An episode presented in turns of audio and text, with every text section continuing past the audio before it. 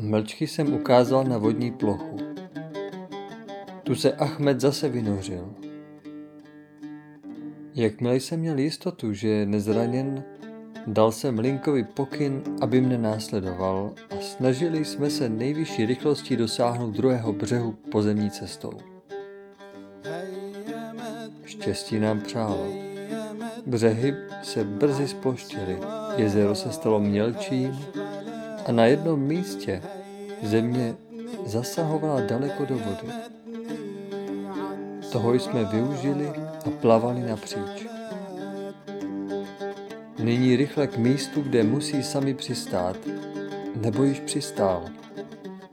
Byl bych radostí zavískl, když jsem spozoroval, že se ještě stále nalézá ve vodě, poněvadž Alžběta ho stále svým zdráháním zdržovala, takže nemohl tak rychle kupředu. Ahmed mu byl již na blízku. Zatlačili jsme naše koně rychle mezi stromy, abychom nebyli samým spozorováni jeli poměrně daleko dopředu. Lupič neměl čas na to dbát. Domnívaje se, že nejsme ještě na místě. Seskočili jsme. Sehnuti jsme spěchali ku předu a nalézali jsme se brzy naproti samimu. Položili jsme se na zem, abychom ho překvapili. Břehy zde byly ploché, takže kůň mohl vylézt bez námahy z vody. Již jsme slyšeli mohutné funění a supění, zdáli se být unavení. Tu se vynořila hlava hřebce a hned na to samiho. Alžběta nyní ležela napříč přes sedlo. Mokré a funící zvíře stálo přímo před námi. Chvělo se na všech údech a pravděpodobně nás větřilo. Sami toto všechno neviděl, cítil se jistý. Se svým jízdlivým úsměškem se skočil, vzal z náprstní kapsy plechovku z náboji a nabil revolver. Ach, nyní chtěl Achmeda, který se ve vodě blížil, chladnokrevně zastřelit. Alžběta se na to všechno dívala. Konstantine, zachraň se, on tě zastřelí. Zřetelně jsem nyní slyšel samého slova, která byla vzrušením chraptivá. Nejprve jeho a potom, kdyby měli přijít i ostatní psy, také tebe. Živou tě zpět nedostanou. Zvedl zbraň a tu vyskočil Link, který ležel na jeho straně a sevřel ho zezadu svými silnými pažemi. Já jsem se rovněž zvedl a poskakuje kolem koně, který stál mezi mnou a jím, uhodil jsem přicházeje ze předu do samého ruky, takže vyletla do výše. Třeskl výstřel. Ale kulka šla neškodně do vzduchu. Potom se mu vytrhl zbraň z ruky. Sami byl neobyčejně silný člověk se svalnatou tělesnou stavbou a dal nám oběma práci. Všichni tři jsme spadli. Já jsem se přitom uhodil hlavou tvrdě o kámen, takže bolest mne přivedla doslova k zuřivosti. Vyskočil jsem a uhodil nyní naslepo samého, který se zase vzchopil a odtrhl od linka, až se sténa je zhroutil. Když Ahmed dosáhl břehu, byli jsme zaměstnáni s poutáváním samého, což jsme dělali s velikou pečlivostí. Proto se mohl Ahmed věnovat i hned své sestře a já jsem viděl, jak ve vroucím obětí seděli v trávě. Nadměrně veliké nervové vypětí se uvolnilo. Mluvit ještě nemohli, jen oba tiše plakali. Link ale neustále rozmlouval se samým, kterého jsme mezi tím přivázali ke koni. Vždyť sami německy rozuměl, jak dokázal v Konstantinopoli. No, tlačí tě snad provazy, můj synáčku. Tázal se Link něžně, zatímco provazy stále pevněji utahoval. K tomu není dále co říci. Bolesti přejdou a brzy dostaneš takový nádherný provázek okolo tvého samétového labutího krčku. Sami na jeho řeči vůbec nedbal. Link odhodlaně pokračoval v dobrosrdečném tónu.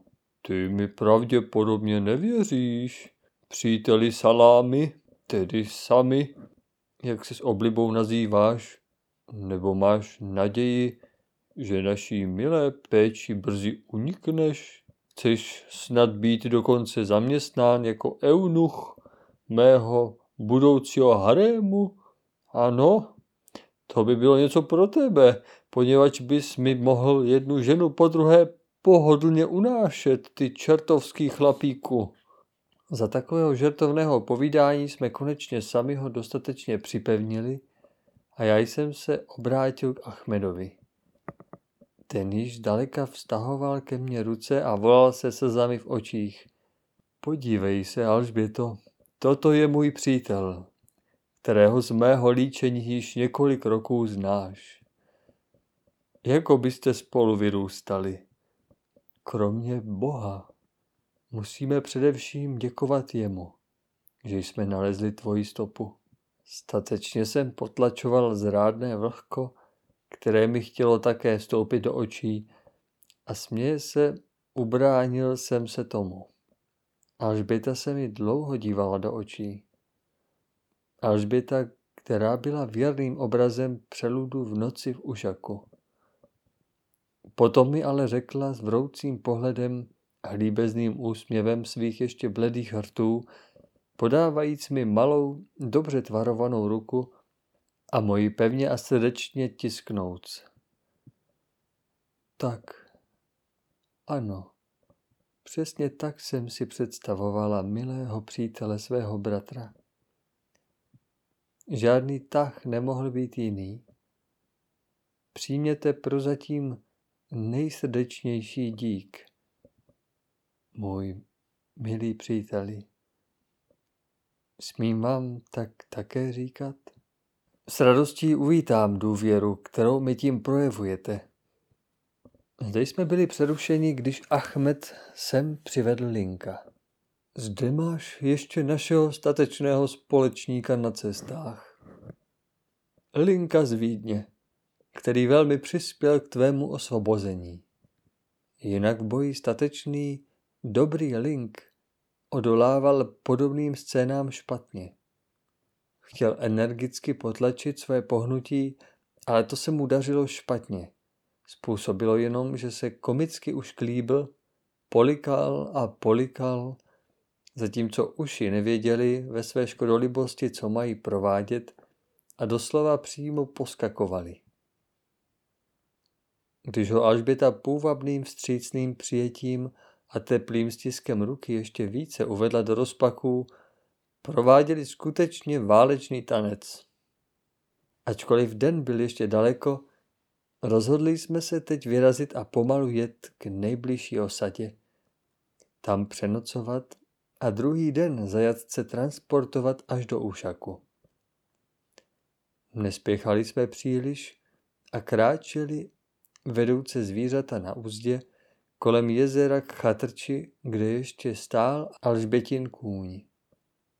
Zde nás očekával cizinec, který otevřel dveře a jehož oči s hrůzou sledovali celou událost.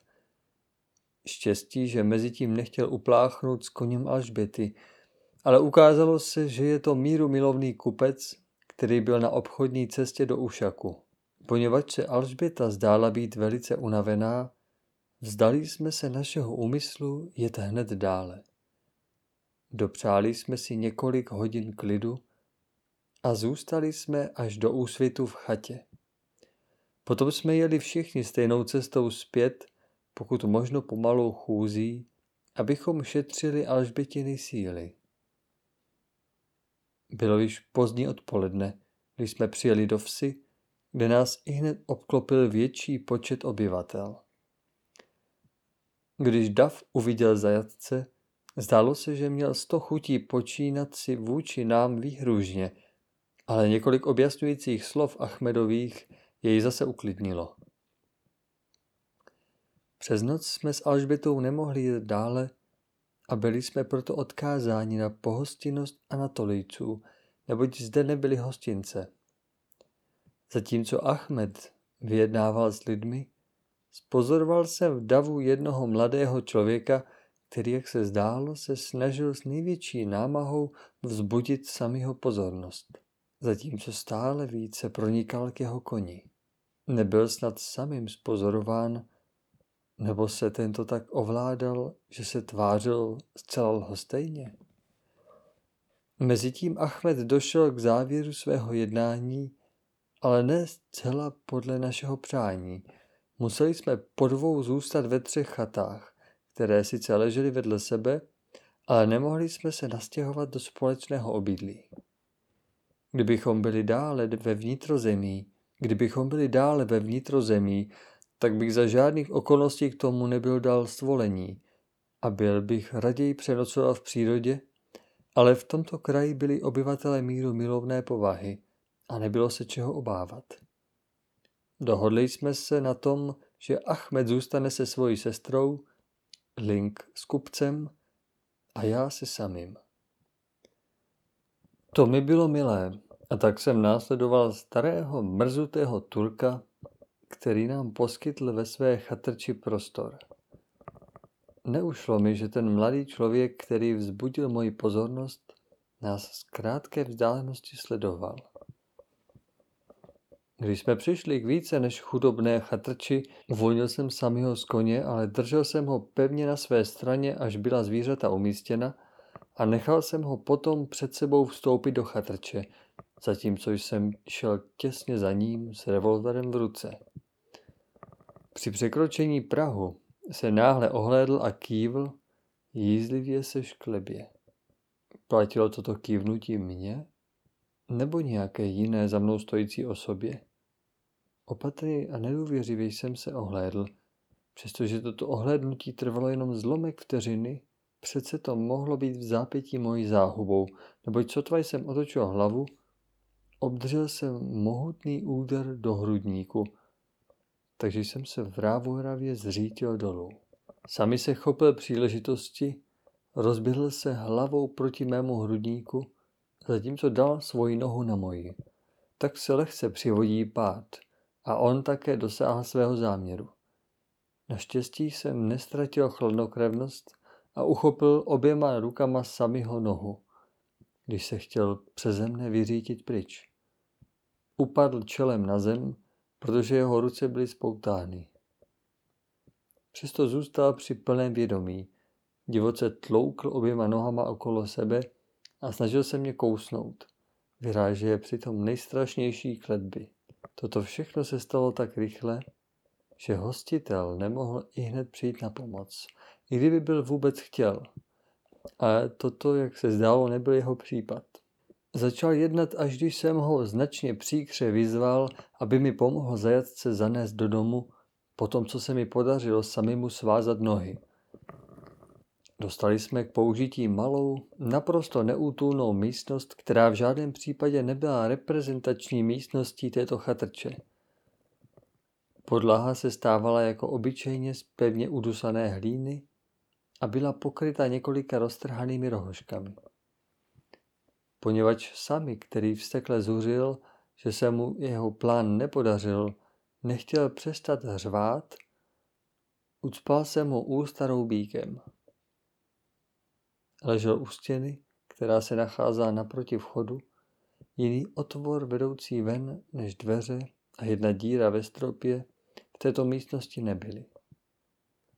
Proti samého útěku jsem se pojistil tak, že jsem se položil napříč přes východ. Kromě toho byl můj vězeň svázán takovým způsobem, že uvolnění z pout nepřicházelo v úvahu. Přílišná námaha, trmácení a předcházející bezesná noc se u mne projevily tak, že jsem nepocitoval žádný hlad. Dal jsem tedy přednost odpočinku a učinil jsem si to tak pohodlným, jak jen to bylo možné. Brzy mne ošálily ty nejkrásnější sny. Viděl jsem se v Indii. Link a já jsme byli pozváni k jednomu indickému knížeti. Dvacet mladých krásných dívek předvádělo tanec a Linkovi oči zářily. Jeho obličej planul, uši se pohybovaly, nadšeně vyskočil. Vrhl se doprostřed mezi dívky a předváděl dupaje střídavě levou a potom pravou nohou a kývaje k tomu hlavou na všechny strany tanec šílence. Moje myšlenky se zase pomátly. Potom se přede mnou vynořil v jasných obrysech indický chrám. Tiché mručení, které se zdálo přicházet z nitra chrámu, zasáhlo moje ucho. Náhle jsem uviděl Linka v slavnostním držení těla, jako kněze vycházet z chrámu. Vedl za ruku ošklivou starou Indku, která kulhala a z jejíhož oděvu kapala špína. Vesele šelmovsky se usmívaje, představil mi tento vzor všech čarodějnic jako svoji budoucí mladou paní. Strašlivá žena otevřela bezubá ústa, z níž vyšel zápach hub, který mi znemožnil dýchání. Rozevřela široce své vychrtlé paže a objala mě, aby mě políbila. Proběhla mnou ledová hrůza. Zuře hněvem chtěl jsem demonické ženě i nešťastnému Linkovi zlomit vás, ale především jsem se snažil odstrčit od sebe obrovský ústní otvor. Ale co to bylo? Nemohl jsem pohnout pažemi. Tlak na mé tělo byl stále silnější, vykřikl jsem a probudil se. Okolo mne hluboká temnota. K mému uchu znělo mručení a na mě skutečně leželo tělo, které mne drželo v pevném sevření. Chtěl jsem vyskočit, ale byl jsem i hned stržen zpět druhou osobou, která mne s pomocí osoby mne držící podle všech pravidel tohoto umění pevně svázala, přičemž mi byl současně uvázán šátek kolem úst. Toto všechno se poměrně tiše v temnotě odehrávalo. Náhle jsem uslyšel samýho hlas těsně vedle mne. Djaure, konečně bude od tebe pokoj. V tónu ležel potlačovaný vztek. V zápětí na to jsem pocítil prudkou pálivou bolest v levé paži. Sami vyrazil nožem, byl ale svými oběma osvoboditeli ještě v pravý okamžik stržen zpět a tak zasáhl místo hrudníku jenom levou paži. Minul se s rozumem sami, šeptal jeden hlas. Chci si znovu na krk poštvat celou bandu? Děkuji Aláhovi, že jsi volný a nestrácej čas k útěku. Tolik se mohl poznat, že ta, tolik se mohl rozpoznat, že táhli sami ho ven ke dveřím. Ještě při odchodu zasyčel poslední. Počkej, pse, naše cesty se ještě jednou skříží. A potom, potom. Víc jsem neslyšel. Kroky se spěšně vzdalovaly. Bolestí v mé paži nepřetržitě přibývalo. Cítil jsem téci krev. Nemohl jsem se ale hnout. Brzy mě přemohla velká zemdlenost. Těžce klesla moje víčka dolů. Když jsem se probudil, viděl jsem Achmeda, Linka a kupce vedle svého hostitele, stojící okolo mne, zatímco Alžběta sehnutá nade mnou usilovně třela moje čelo ostrou tekutinou. Vysvobozen ze svého žalostného stavu odpočíval jsem měkce uložen na několika kožešinách. Rána byla umyta a zavázána. Sice jsem ztratil mnoho krve a byl jsem proto poněkud oslaben, ale jinak se nezdálo být bodnutí nebezpečné a moje síly se mi viditelně vracely zpět. Alžběta měla slzy v očích a tiskla mi mlčky, ale vroucně ruku. Link ale naproti tomu dal hlučně své radosti výraz. Servus, Effendi, volal. Je vaše duše zase stoulek zpátky? Myslel jsem již, že si výtečný sami vzal sebou, aby si zajistil vaše přátelství. Čert vezmi samiho a celou jeho sebranku. Odpověděl jsem mrzutě, zatímco jsem se hleděl zvednout, což se mi také zcela dobře podařilo. Cítil jsem se dostatečně silný, abych mohl jet dále do Ušaku a naléhal jsem k odjezdu, neboť mi záleželo především na tom dostat Alžbětu do bezpečí. Když jsme přijeli do Ušaku a vyhledali Bartele, byla jeho radost obrovská. Nenechal si to vymluvit, pozval nás na večer a my všichni jsme museli u něho jíst, kromě kupce, který šel za svými vlastními obchody. Alžběta se mne ujala s lásky plnou pečlivostí a já jsem se cítil příští den dosti silný na to, abych se poohlédl po samým a jak stálo v tom nalezeném dopise, vyrazil za zmíněným Husejnem. Ahmed ještě o tom nic nevěděl, stejně tak jako Link. Oba byli pevně přesvědčeni, že pojedu příští ráno vlakem v jejich doprovodu do Smírny a odtud se vrátím zpět do Konstantinopole. Nechal jsem si oznámení svého rozhodnutí až do chvíle krátce před odjezdem, abych se vyhnul zbytečným prozbám za odvrácení cesty. Protože Alžběta toho dne během naší jízdy vyprávěla o svém utrpení jenom v krátkých větách, prosil se mi teď při chutné večeři u Bartela, aby pokud možno co nejpodrobněji opakovala, jak se dostala do rukou únosců. Její postavou přeběhla tichá hrůza, než začala. Celá záležitost, tak bohatá obsahem, se dá vyjádřit málo slovy. Jedna moje společnice z mládí, která nese stejné jméno, již tři roky vesmírně jako vychovatelka. Podle jejich zpráv se jí dařilo velmi dobře a já jsem se rozhodla, že ji při své cestě navštívím. Naše setkání se stalo radostným svátkem. Moje přítelkyně před šesti dny opustila své postavení a přijala místo učitelky Němčiny v jednom soukromém domě v Konstantinopoli, kde musela nastoupit za 12 dnů. Tak jsme mohli prožít několik dnů ve Smírně a potom jsme mohli použít stejný parník do Konstantinopole. Tam jsme se chtěli samozřejmě často setkávat.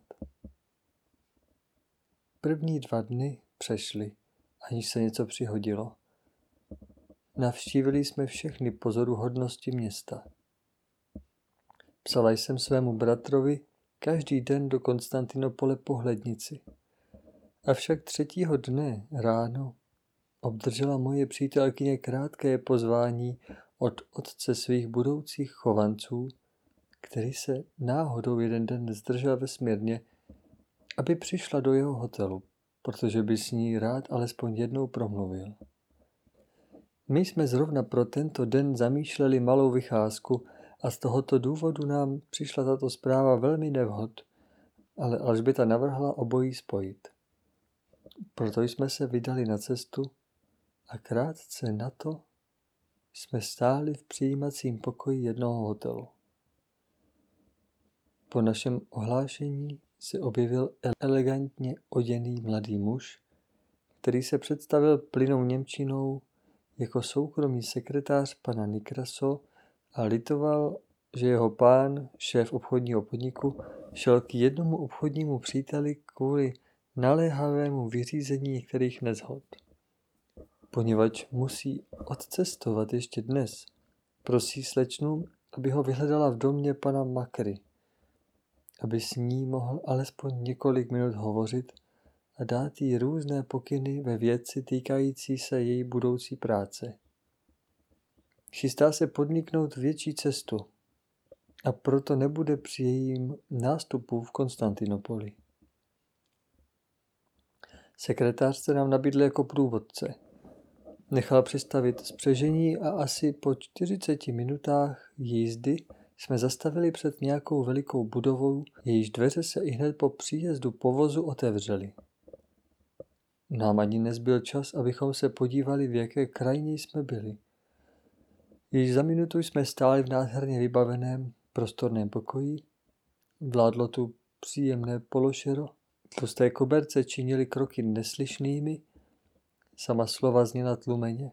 Dík těžkým tmavým závěsům, které byly umístěny před dveřmi a okny. Z malého příjemně vonícího, vodou naplněného pokojového vodotrysku vycházel osvěžující chlad. Sekretář přikutálil ochotně několik polštářů a požádal o trochu strpení, že nás i hned ohlásí. Po několika minutách zase nehlučně přišel s odpovědí, že pan Nikraso se i hned dostaví. Poprosil nás, abychom zatím přijali šálek moka. Opět odešel, zatímco jsem vklouzla orientálně oblečená černá služebná, která nám na stříbrném podnosu dala dva šálky moka. Vedle nich stála ještě jedna skvostná karafa s ledovou vodou a nádherná zlatá bomboniera, naplněná znamenitým cukrovým. S tichou úklonou se černá vzdálila. Byli jsme sami. Hluboké ticho kolem nás, jenom tiché šplouchání vodotrysku, jehož parfémovaná voda vydávala silnou vůni, doslova ochromujíc, působilo na naše smysly. Moka nás muselo povzbudit a my jsme blaženě srkali výborný nápoj. Mlsali také bombóny. Avšak k žádanému účinku nápoje nedošlo. Moje myšlenky byly čím dál těžkopádnější Ospalem žourajíce jsme se vzájemně na sebe dívali, opřeli se do polštářů a dále nevím, neboť jsme obě tvrdě usnuli.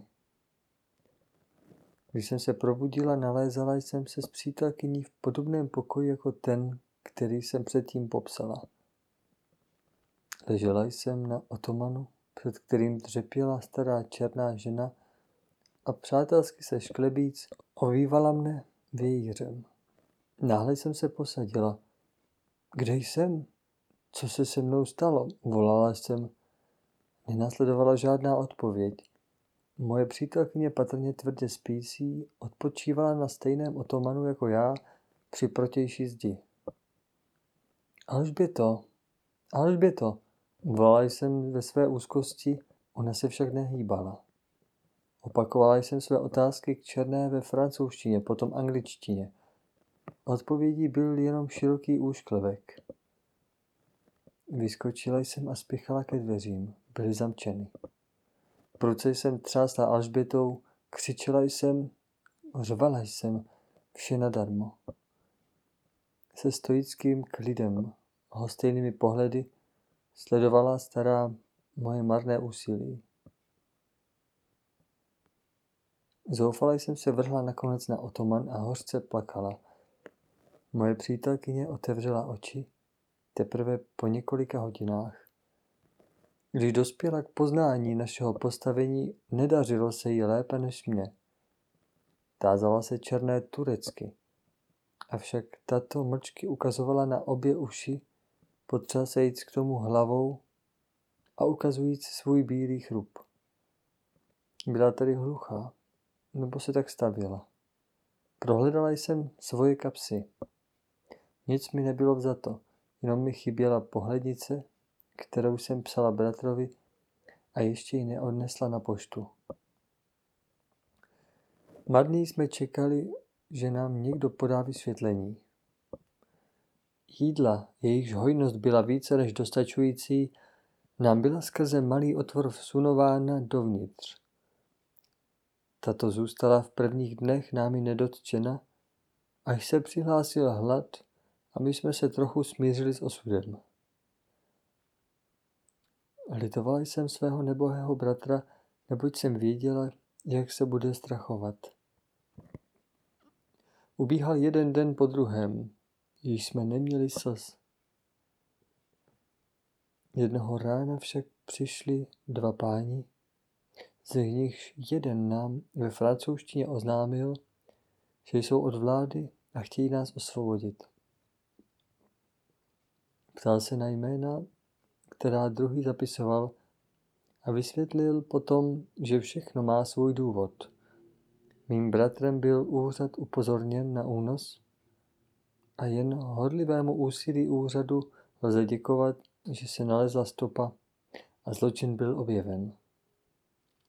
S nejvybranější zdvořilostí nás prosil, abychom se připravili na cestu a doprovázeli ho, jakmile se budeme cítit dobře. Neboť on považuje za svoji povinnost neopustit nás dříve, než budeme v bezpečí.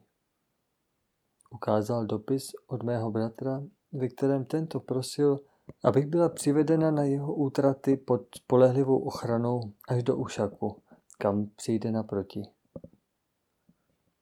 Poněvadž jsem myslela, že určitě rozpoznám Achmedův rukopis, nepochybovala jsem ani na okamžik o pravdivosti údajů. Avšak moje přítelkyně chtěla ještě jednou do svého starého bytu, přestože jí pán ujistil, že všechna zavazadla byla již přivezena na nádraží, což mohlo být pravdivé, neboť jsme zanechali všechny své věci svázány a připraveny na cestu.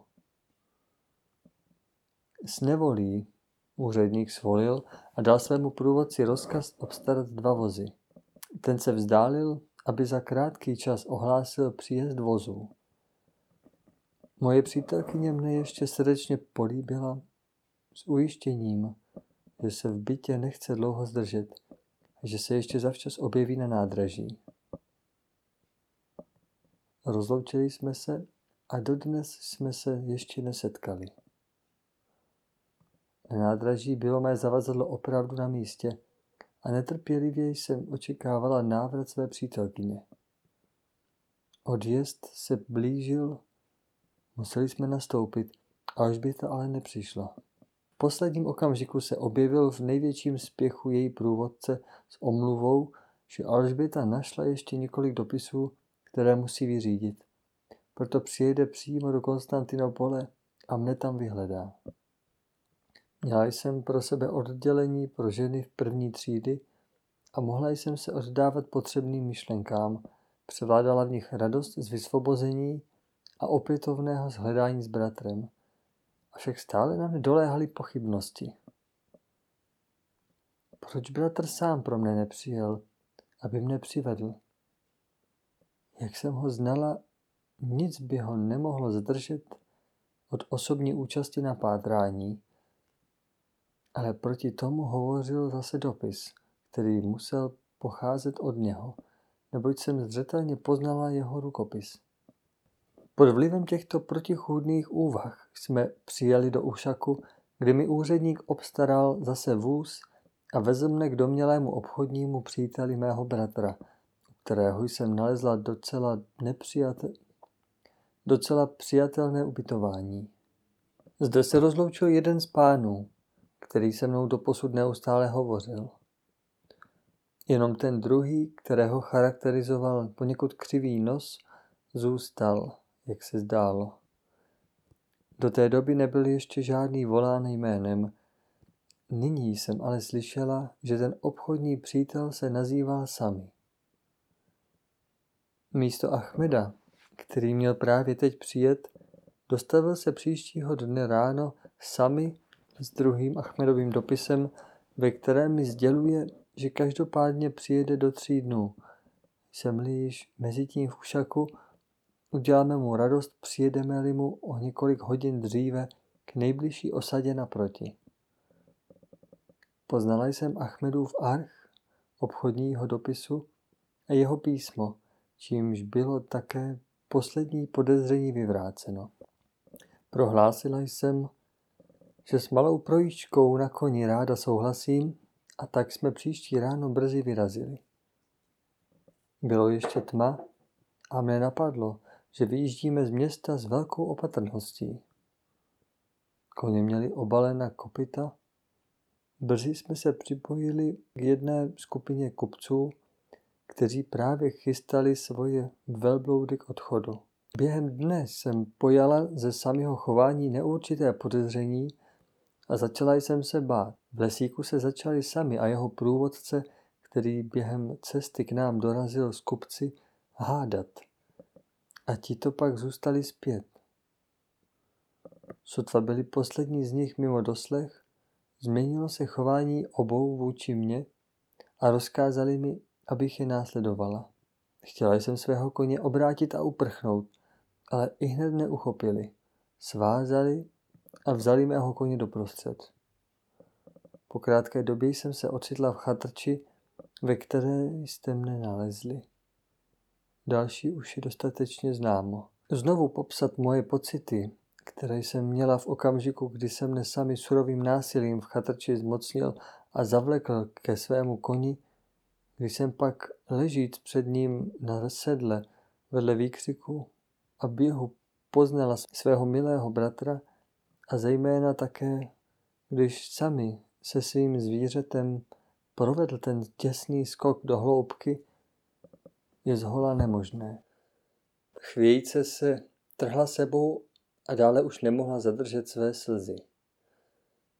Achmed proti tomu zde seděl, zasmušile hloubaje, jeho ruce se občas křečovitě sevřely v pěst. Rty rozkousal během až na vyprávění téměř do krve. Linku zájem dosti projevovali pohyby jeho uší, tak jako znepokojivé ježení jeho kníru. Po Alžbětině zprávě následovaly minuty dlouhého mlčení. To prolomil konečně Achmed slovy. Ještě není hra u konce. Budu věc dále sledovat. Ničemové ještě nedostali zaplaceno. Zajisté ne, zvolal jsem. Využívaje příležitosti. Zítra ráno hned po vašem odjezdu se vydám na cestu a pokusím se vypátrat našeho milého přítele Samiho, jakož i toho stále ještě do pohádkového šera za halerého Husejna. Doufám, že budu mít štěstí. Nyní se ale spustil povyk. Minul se s rozumem, volal ke mně Achmed. Ty se nyní máš u mne v Konstantinopoli pod péčí mé sestry zotavovat ze všeho trmácení a nebezpečí, které jsi zakusil, myslím, že si všichni musíme dopřát klidu. Rozumí se, že mne to neodvedlo od mého úmyslu. Přece jsem tento protest předvídal. Klidně, ale rozhodně jsem odpověděl. Milý Achmede, ty víš velmi dobře, že velká námaha a trvalé nebezpečí moje tělo jenom zocelují, takže je opravdu schopné zlomit každý odpor. Právě tak málo se obávám následků malých zranění. Tvoje námitka je tedy neopodstatněná. Já naproti tomu odůvodňuji svoji další cestu tím, že nejenom tobě a mně, nýbrž celému lidstvu posloužím tím, když nepovolím, dokud neznemožním zlodějům dívek jejich činnost. Kolik rodin učinili již tito zvrhlíci nešťastnými, jak mnoho ubohých nevinných srdcí zlomili. Kolik takových zoufalých modliteb bylo již vysláno k nebi od těch nešťastných, kterým měla být čest uloupena, nebo takovým, kterým již uloupena byla, aby tomuto řádění byla učiněna přítrž. Nebylo by to hodno odsouzení, kdybych se chtěl lenivě oddat klidu, když mi božská prozřetelnost výslovně všechno dává do rukou, abych s těmi padouchy zatočil. Nejsem já na nejlepší cestě toho Husejna, pravděpodobně tajnou hybnou páku celého toho podniku, štítícího se světla, v jeho úkrytu odhalit. Především ale také toto. Nestrádá snad ještě přítelkyně v rukou těchto lidí? Achmede, Achmede, to nemůžeš myslet vážně odradit mne od další cesty. Vím dokonce jistě, že bys nemeškal připojit se ke mně kdybys neměl povinnost zůstat u své sestry. Více tedy o tom nemluv. Achmed ještě váhavě namítl, ale ta nebezpečí? Nebezpečí. Achmede, já tě teď nepoznávám. Ty bys byl první, který by nedbal všech nebezpečí a sám nasadil svůj život, kdybys měl jiné zachránit. Kromě toho nechávám Linkovi na vůli, chceli mne ještě na cestě doprovázet, protože dokázal, že není špatným bojovníkem a je velmi příjemným společníkem. Achmed se již neodvážoval odporovat. Zatímco jsem mluvil, Alžbětin obličej stále víc a více červenal. Z jejich očí, kterými se na mne proniknutá vděčností dívala, vyzařovalo ušlechtilé nadšení. Hluboký povzdech pozvedl její hruď, zatímco více šeptala, než mluvila. O, kdybych byla mužem. V této jediné větě leželo plné uznání mých slov. Poděkoval jsem jí vřelým stiskem ruky. Link naproti tomu moje slova zertu doslova sál, ale když jsem se nakonec zmínil, že může cestovat se mnou, propukl v nelíčený jásot. Vyskočil do výše jako elektrizovaný a hřmotně poskakoval kolem nás. Konečně byl klid a já pokračoval dále. Mimo to po správné úvaze bude lépe, když s vámi společně pojedu až do Smírny a zahájím hledání stopami po vychovatelce. Dlouho se přitom nechci zdržet, protože nesmím samimu a Husejnovi dopřát oddechu. Co je ostatně zárukou, že je ta dívka ještě vesmírně. Situace se mi jeví jako poměrně jasně přehledná.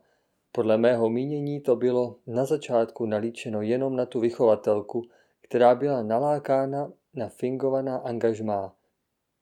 Zdá se, že při těchto ujednáních pracuje celý aparát lidí, neboť sami se angažuje mimo Konstantinopol pod falešným jménem a Serkis nechá oběti mizet nedohlednu.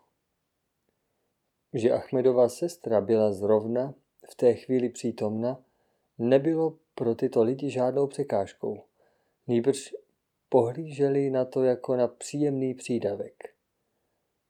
Při prohledání Alžběty nalezli napsanou pohlednici, tím zprávu o Achmedově adrese a příbuzenském vztahu. Poté byly Achmedovi kroky střeženy, aby nemohl způsobit žádnou škodu. Dopisy, které byly Alžbětě předkládány, byly zajisté dovedným způsobem falšovány, aby byla bez námahy ze smírny vylákána, poněvadž tam pro ně byla půda velmi horká. Jsem přesvědčen, že různí prostředníci neměli o skutečné souvislosti tušení, jako například Osman v Ušaku. Ten byl od samého klamána.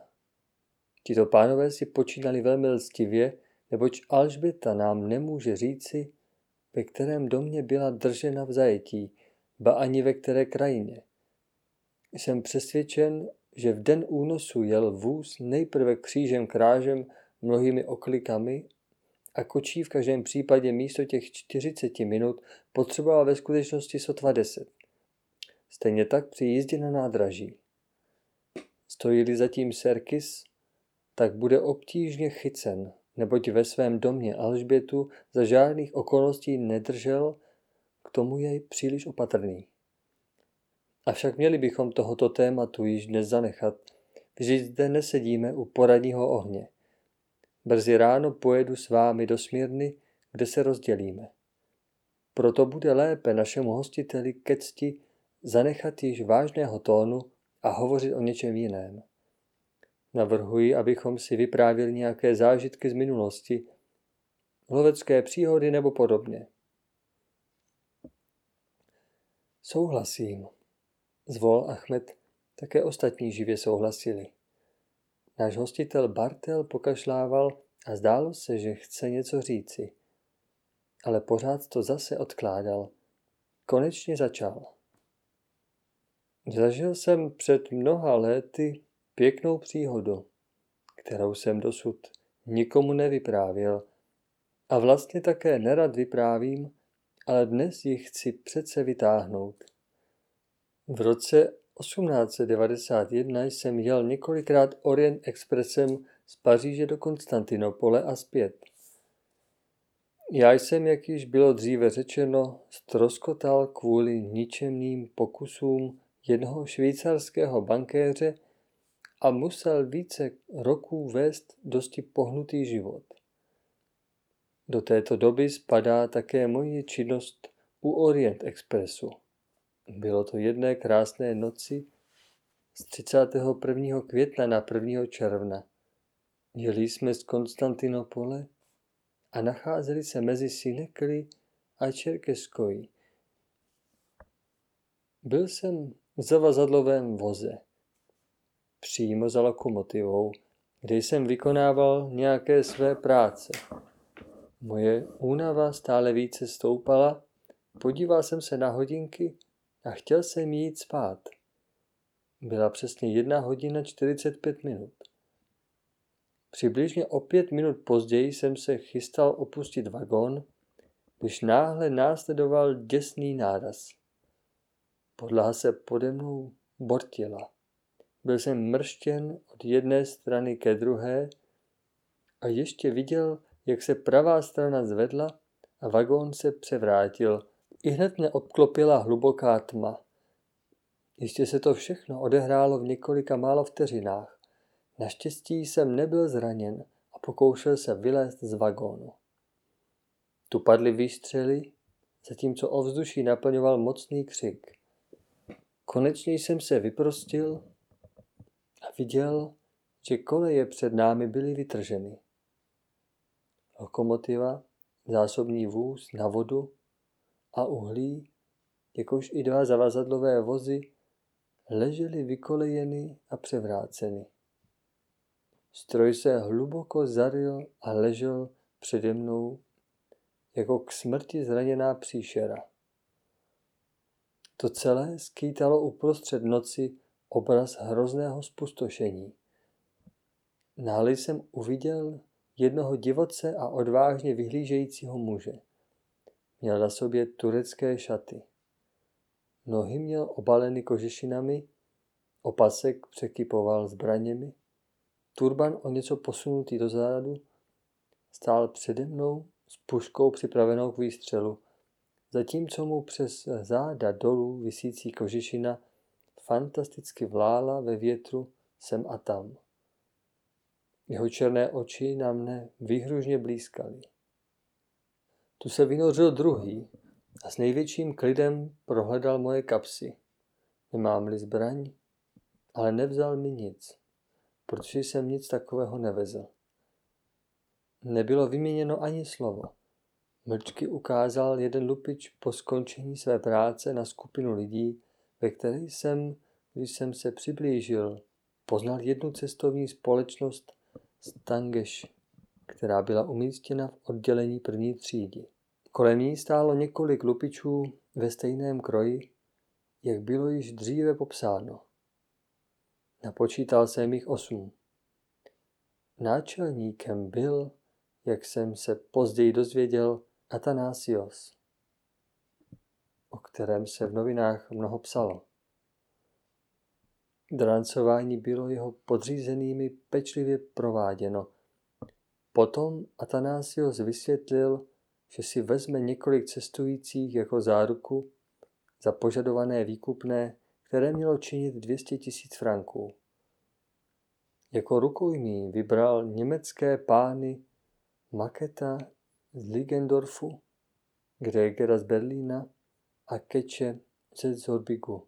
Jako tlumočník byl s nimi vzat strojvůdce Freudiger, nějaký pan Izrael z Berlína. Obdržel příkaz jet zpět do Konstantinopole a výkupné odtud poslat do Kirkilisy. Tam měl Freudiger dojít pro obnos a přinést jej na smluvenou schůzku z Lupiči. Atanasios k tomu ještě připojil výhrušku, že i hned nechá postřílet všechna rukojmí, jestliže spozoruje sebe menší náznak zrady. Kdyby vládu napadlo poslat s nimi vojsko nebo jiné nepovolané osoby, okamžitě exekuci provede. Zazněl krátký ostrý Atanasův hvist a hned na to se za jeho zády vynořilo ještě 20 až 25 mužů kteří zajatce obklíčili a společně odvedli pryč. Já jsem zůstal u Freudigera. Atanasios na nás ještě zavolal. Pospěšte si a též on zmizel. Toto přepadení vám nebude neznámé, neboť noviny o tom dosti psali. Výkupné bylo vládou rychle a bezpodmínečně zaplaceno. Já sám jsem byl v Konstantinopoli se strojvůdcem z Kirkirisy a odtud jsem zajel na místo schůzky s lupiči a účastnil se předání peněz, jakož i propuštění zajatců. Při přepadení nebyl nikdo zraněn. Atanasios vystupoval naopak vždy jako vzdělanec. Tu a tam se sice na tureckém území ukázal a dal se poznat vládě navzdory na nádražích, ale o dalších přepadeních, na kterých by byl účasten, nikde nikdo neslyšel. Koluje pověst, která hledí příčinu přepadení zkrášlit nebo odkrýt. Říká se, že Atanasios žil v Konstantinopoli jako vážený muž, vláda ale nespravedlivě skonfiskovala jeho jmění a on musel uprchnout, poněvadž byl obviněn z politických machinací. Z pomsty za to provedl na turecké půdě tento kousek, aby svůj majetek, který mu byl úřaden odňat, obdržel ve formě výkupného zpět. Zda je na této věci něco pravdivého, nemohu posoudit. Hrome, zvolal Link. Co se týká zkušeností, jsem zde ve vašem středu jako dítě. Nemohu vůbec nic vyprávět. Ještě jsem se nevzdálil daleko od Vídně a mohl bych tak ještě popsat starou štěpánskou věž. Ještě jsem se nevzdálil daleko od Vídně. A mohl bych tak ještě popsat sotva starou štěpánskou věž. Za to já bych chtěl ještě k dobru přidat malé pozorování ze života zvířat, které jsem učinil v Africe. Vpadl jsem do toho. Protože doba dnes večer již značně pokročila, chci vyprávět stručně. Bylo to v prvních letech mého cestování. A když se někdo jako já zajímá o přírodu, tak mu každý den skýtá něco nového a zajímavého. Stále mi činí velkou radost vidět ve volné přírodě zvířata, které jsem dosud viděl jen v zoologických zahradách za železnými tyčemi. Honil jsem antilopy, také leopardy a pantery, také střílel krokodýly. Choval ale naléhavé přání poznat slona v divoké krajině, poněvadž mi o jeho inteligenci bylo mnoho vyprávěno. Toto přání mi mělo být v bohaté míře splněno. Jeden Arab vystopoval místo, kam přicházeli k napajedlu slony. A já jsem se rozhodl nenechat si tento pohled ujít.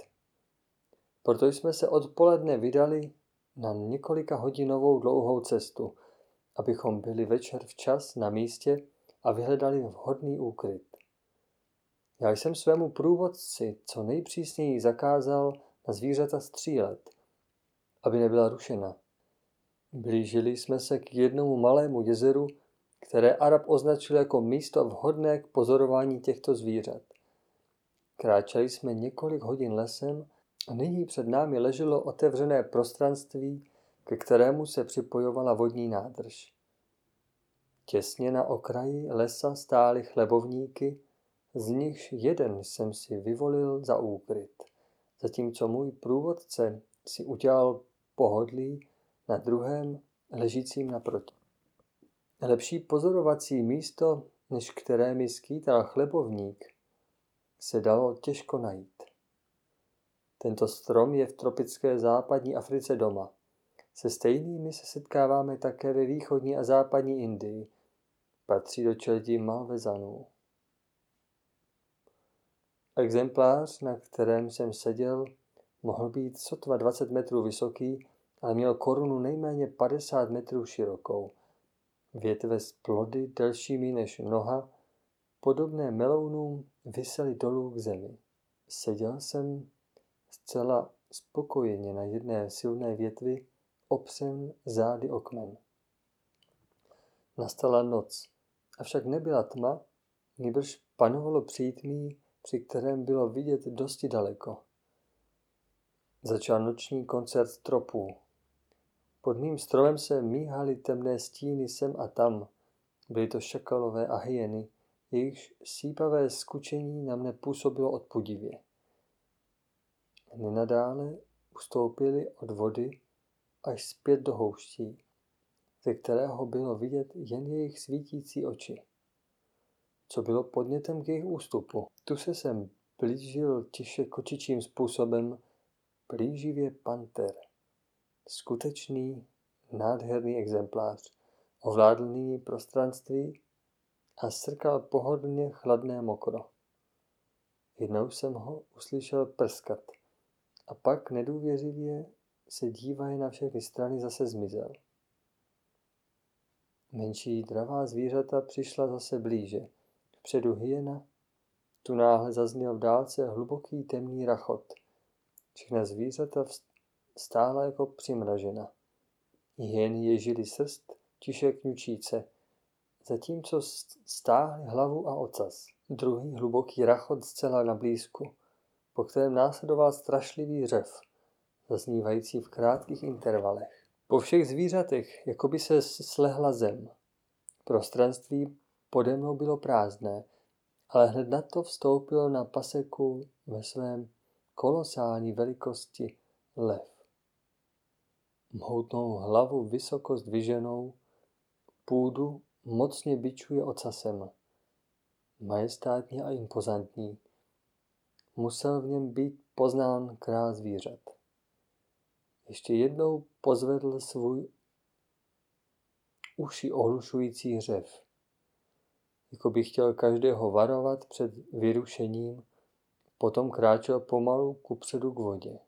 Cuklo mi v prstech toto ušlechtilé zvíře složit, ale opanoval jsem se. Přece jsem přišel, abych pozoroval, nikoli lovil. Pomalu, neustále se ohlížeje, vzdaloval se lev. Pán s tlustou hlavou, jak říkají arabové, od napajedla a brzy zazněl jeho hromový hřev jako temné burácení z veliké dálky. Uběhl dlouhý čas, více se nic nepohnulo. Již jsem začal pochybovat, jestli se nacházíme na vhodném místě a litoval, že jsem v tomto případě nevzal na mužku lva. Tu jsem konečně uslyšel tiché zapraskání nedaleko svého ukrytu u východu z lesa. To nemohl být slon, neboť tak těžkopádné zvíře by muselo být slyšet z veliké dálky. Ale co to bylo? Na kraji lesa stála obrovská masa, jako vytesaná z kamene. Jenom mohutné uši se živě pohybovaly. Tak přece slon.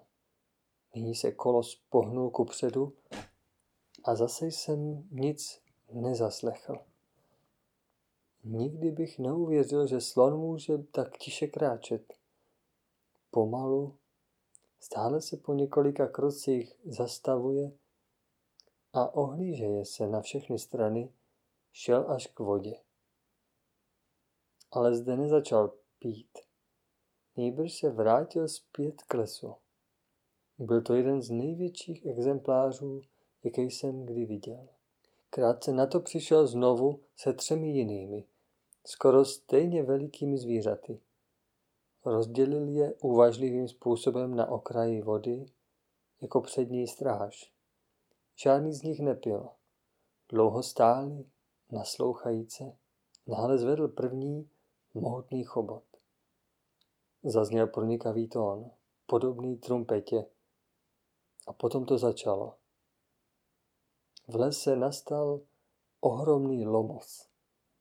Země se chvěla, stromy se s rachotem lámaly. Přiřítilo se sem v uzavřené mase celé stádo těchto obrovských zvířat. Každou překážku před sebou zašlapujíce, vysoce zdviženými choboty, vyrážejíce jasné troubení. Samice a mláďata se nacházely uprostřed, samci po stranách. Tak se vrhli kupředu a přímo do jezera. Dlouho jsem se tímto ruchem kochal. Tu padnul výstřel. Můj Arab se nemohl více ovládnout a vystřelil ze své pušky. Ten zprvu zmíněný největší slon, současný vůdce, se vzepěl do výše. Hřmotný tón trumpety, zcela jiný než první, a v okamžiku zahučelo celé stádo pryč. Pozoroval jsem zvířata důkladně. I hned je vidět rozdíl mezi slonem africkým a indickým.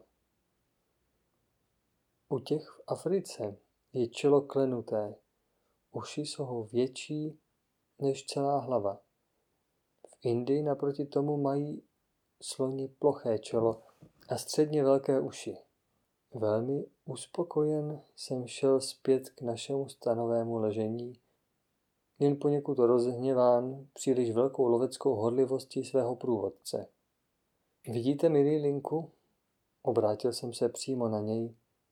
Jsou ještě zážitky, o kterých takový politování hodný obyvatelé velkoměsta nemají ani zdání. A já tvrdím, že ten, který nikdy nemohl cestovat, žil jen z pola. Zajisté, odpověděl Link. K tomu názoru jsem také došel a upřímně lituji, že jsem si již dříve neprohlédl jiná země. A upřímně lituji, že jsem si již dříve neprohlédl jiné země. Nebyla by mi ale potom již dávno odříznuta hlava, nebo jsem nebyl sněden jako nedělní pečínka. Tak rychle to přece nejde, vážený Linku. Odpověděl jsem se smíchem. Vy byste se již statečně postavil na odpor, ale nyní musíme již vyrazit, poněvadž náš vlak odjíždí zítra ráno v sedm hodin. Přijměte náš srdečný dík za vaši pohostinnost. Obrátil jsem se k Bartelovi a nezapomeňte na nás tak rychle. Jak bych mohl někdy zapomenout na svoje zachránce života? Zvolal Bartel, zatímco Achmedovi a mě silně potřásal rukama. Uvidíme se zítra ráno ještě jednou na nádraží. Neobtěžování jsme dosáhli našeho hotelu Hadi Han a odpočívali konečně zase jednou bez starosti. Příští den, když jsme přišli na nádraží, Bartel již tam stál a dlouho jsme ho ještě viděli mávat šátkem na rozloučenou, zatímco náš vlak se s obvyklou tureckou pomalostí vzdaloval. Ve Smírně jsme měli naštěstí i hned připojení na jednu odjíždějící loď do Konstantinopole a já s Linkem jsme doprovázeli Achmeda a jeho sestru na palubu. Zde jsem si poznamenal ještě dřívější adresu Alžbětiny přítelkyně a slíbil, že udělám pro její osvobození všechno, co bude v mé moci. Následovalo krátké, ale o to srdečnější rozloučení, pak jsem se obrátil se svým vídeňským přítelem k lodním schodům, které vedly ke člunu, jež nás měl převést na břeh. Tu Alžběta, která se se mnou tu Alžběta, která se za mnou dívala, přistoupila ještě jednou rychlými kroky ke mně, její ruce křečovitě sevřely moji pravici. Když jsem se na ní tázavě podíval, pozoroval jsem jemné chvění jejich prstů. Se zardilou tváří a mocně se zachvívajícím hrudníkem stála přede mnou, zatímco její víčka zůstala sklopená, lehce se chvějíc přešlo napůl ostýchavě z jejich hrtů. Jděte s Bohem, šlechetní příteli. Moje modlitby nechť vás provázejí. Doufám, že se uvidíme brzy. Skutečně zase brzy.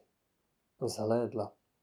Zasáhl mi jeden pohled, který mi odhalil celé tajemství a kterého jsem se téměř ulekl. V tomto pohledu ležela přece zcela čistá duše tohoto nevinného dívčího poupěte.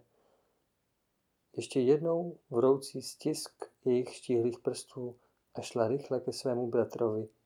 Její hlava v pláči spočinula na jeho rameni.